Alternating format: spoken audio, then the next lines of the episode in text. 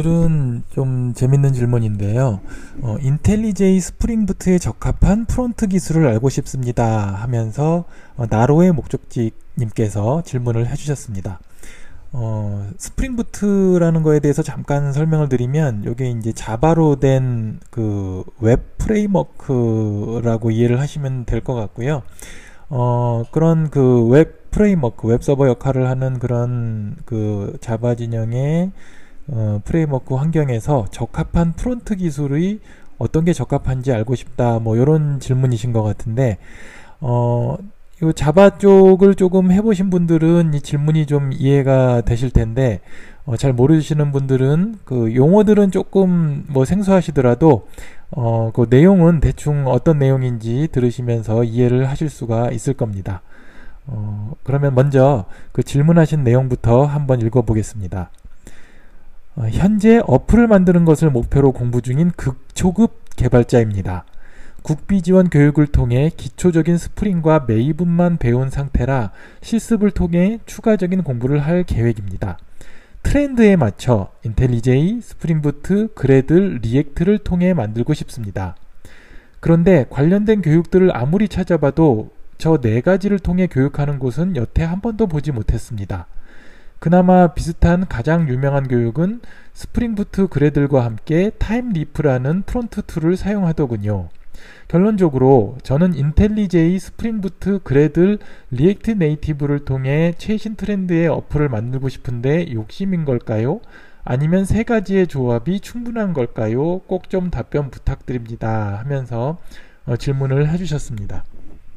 어, 어, 그러면 요 질문 내용을 가지고 어, 답변을 드리자면 음, 이렇습니다. 어, 결론부터 말씀드리면 Spring Boot, Gradle, React 요 조합은 어, 괜찮은 조합인 것 같습니다. 어, 여기서 주의할 점은 학습하고 경험해 보기에 괜찮은 조합이기는 한데 실제 업무적으로 사용하는 것은 좀 다른 얘기일 수 있습니다. 어, 회사에서 개발을 만약에 하고 계시다고 하면 회사의 개발 환경 등의 영향을 받을 수밖에 없어서 항상 이런 조합으로 개발이 이루어지는 것은 아니기 때문입니다. 어, 그럼에도 불구하고 어, 말씀하신 Spring Boot, Gradle, React 이 환경이 학습하고 경험하기에 괜찮은 조합이라고 생각하는 이유를 설명드리면 이렇습니다. 어, 이 부분을 설명드리기에 앞서 먼저 개념적으로 말씀드릴 게 있는데 어, 앞서 질문하셨던 Thymeleaf하고 React는 서로 개념이 다르다고 보시면 될 것 같습니다.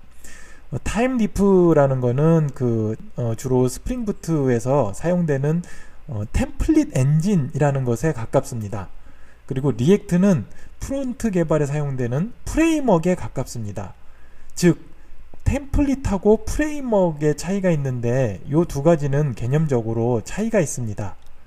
먼저 template이라는 거는 최대한 HTML하고 비슷한 방식을 취하면서 어, 어플리케이션 개발할 때 view 쪽 작업을 편하게 작업할 수 있도록 하기 위해서 어, HTML 형식으로 만들어진 라이브러리 정도로 이해를 하시면 될 것 같습니다. 어, 반면에 front framework는 어, view단을 좀 더 강력한 기능으로 구현하기 위해서 어, totally하게 제공되는 어, 여러 가지 라이브러리라든가 그런 기능들의 집합체라고 이해를 하시면 될 것 같습니다. 즉, template은 view 쪽 작업을 좀 더 편하게 하기 위해서 어, 제공되는 것이라고 그러면 물론 이게 정말로 편한지는 좀 논란이 있기는 합니다. 어쨌든 template이 그런 목적이라면 front framework, React 같은 front framework는 어, view 쪽을 좀 더 강력하고 확장성 있는 view로 만들기 위해서 view의 기능을 totally하게 제공하는 것이 목적이라고 보시면 될 것 같습니다.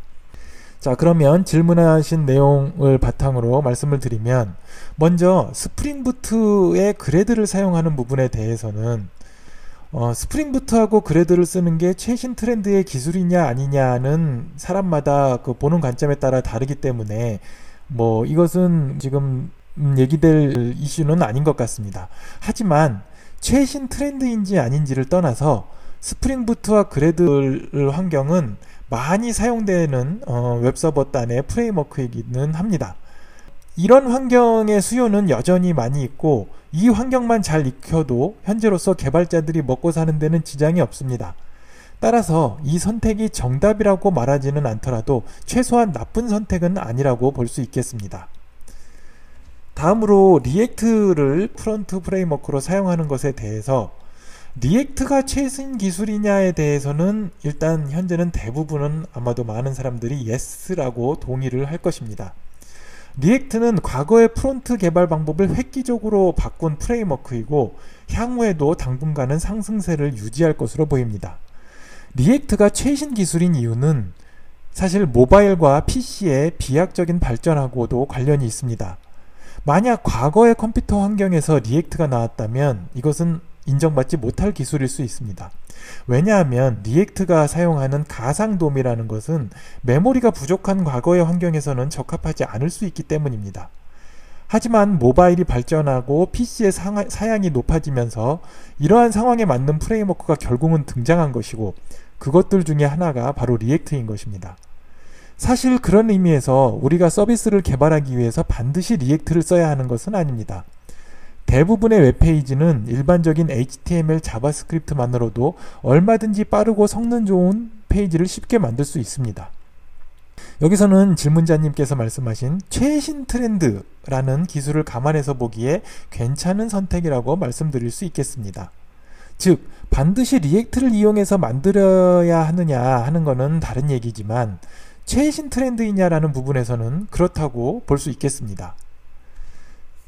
자, 그래서 그런 의미에서 그럼 서버 환경에서 Spring Boot, 프론트 환경에서 React 이렇게 학습하는 거는 공부하고 경험하기에 괜찮은 선택이라고 할 수 있겠습니다.